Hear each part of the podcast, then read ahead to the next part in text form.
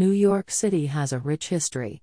Though hard to believe, there was a time when New York was not filled with huge buildings, and there was even a time when it was not called New York.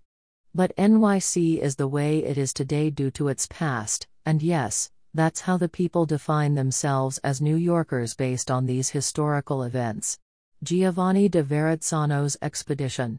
Under the commission of French King Francis the First, Giovanni da Verrazzano, an Italian sailor, traveled to the New World in fifteen twenty-three. He was the first explorer since early Norse sailors to travel to North America. In his journey, he traveled from Florida to New Brunswick. He encountered the Lenape tribe in New York when he entered the New York Bay in fifteen twenty-four. The Verrazzano Narrows Bridge, which opened in nineteen sixty-four, was named after this important explorer, though it spelt his name incorrectly. Henry Hudson's expedition. Having worked for the Dutch and the English at different times, Henry Hudson explored North America with the hopes of finding a northwestern passageway that would lead to Asia.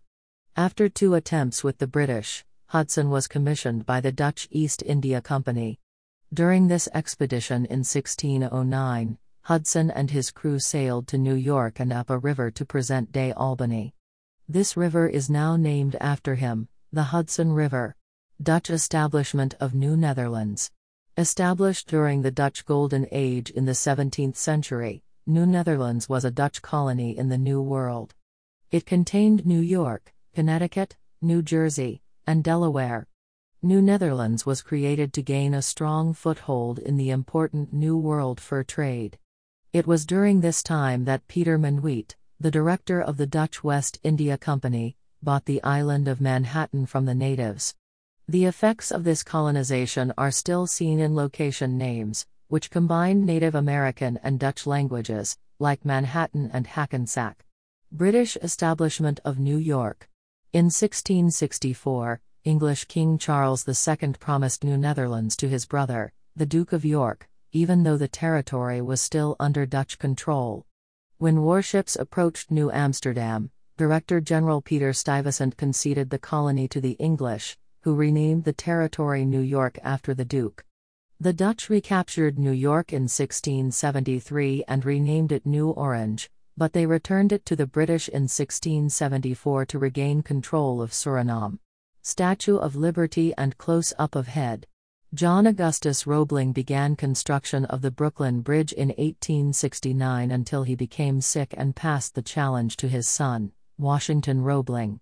Washington was physically injured shortly after in eighteen seventy, which left him watching construction from his window as his wife, Emily Warren Roebling, worked with both her husband and the bridge's engineers.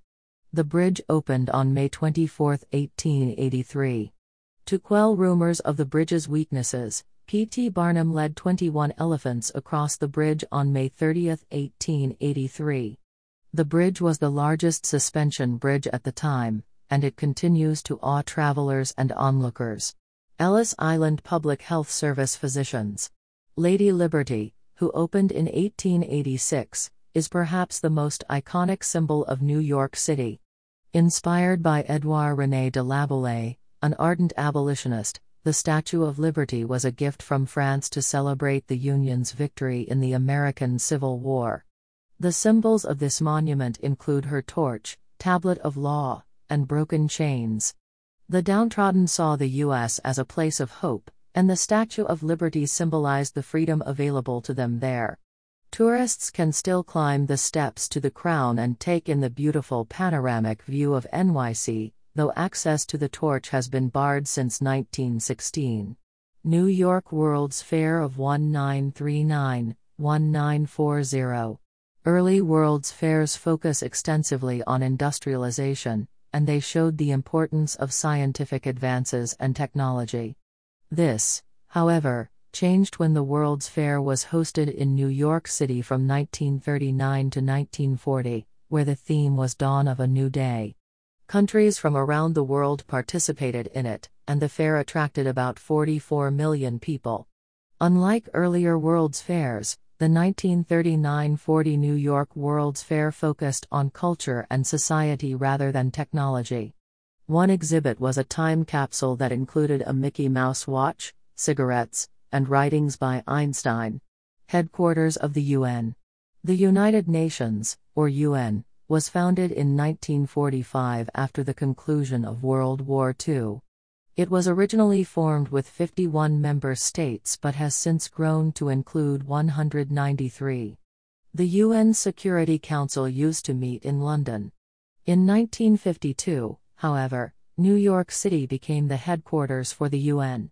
New York City holds the General Assembly, Security Council, Economic and Social Council, and Secretariat, which are four of the main components of the U N, not including the International Court of Justice in The Hague. I Love New York slogan. In nineteen seventy-seven, the I Love New York logo became the symbol of an advertising campaign for tourism in New York City. The image came from Milton Glaser, a graphic designer, whose work has continued throughout New York. In tourist shops and on signs throughout the city, the I Love New York slogan remains prominent to this day.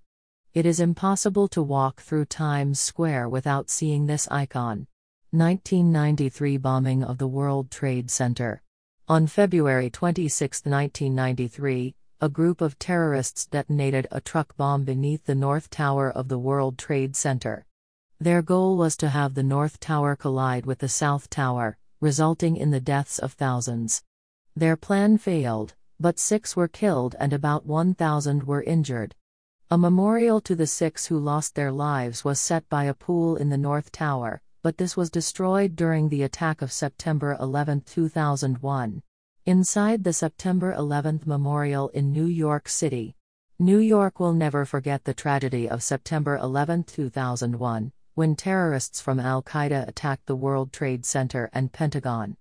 Almost three thousand were killed and over six thousand were injured, and everyone felt pain for what had happened. Shortly afterwards, the U S launched the War on Terror. Now at the nine eleven Memorial, visitors have the opportunity to remember these events and the people who lost their lives. The museum, memorial, and Freedom Tower all stand to show the resilience of New Yorkers, who will never forget.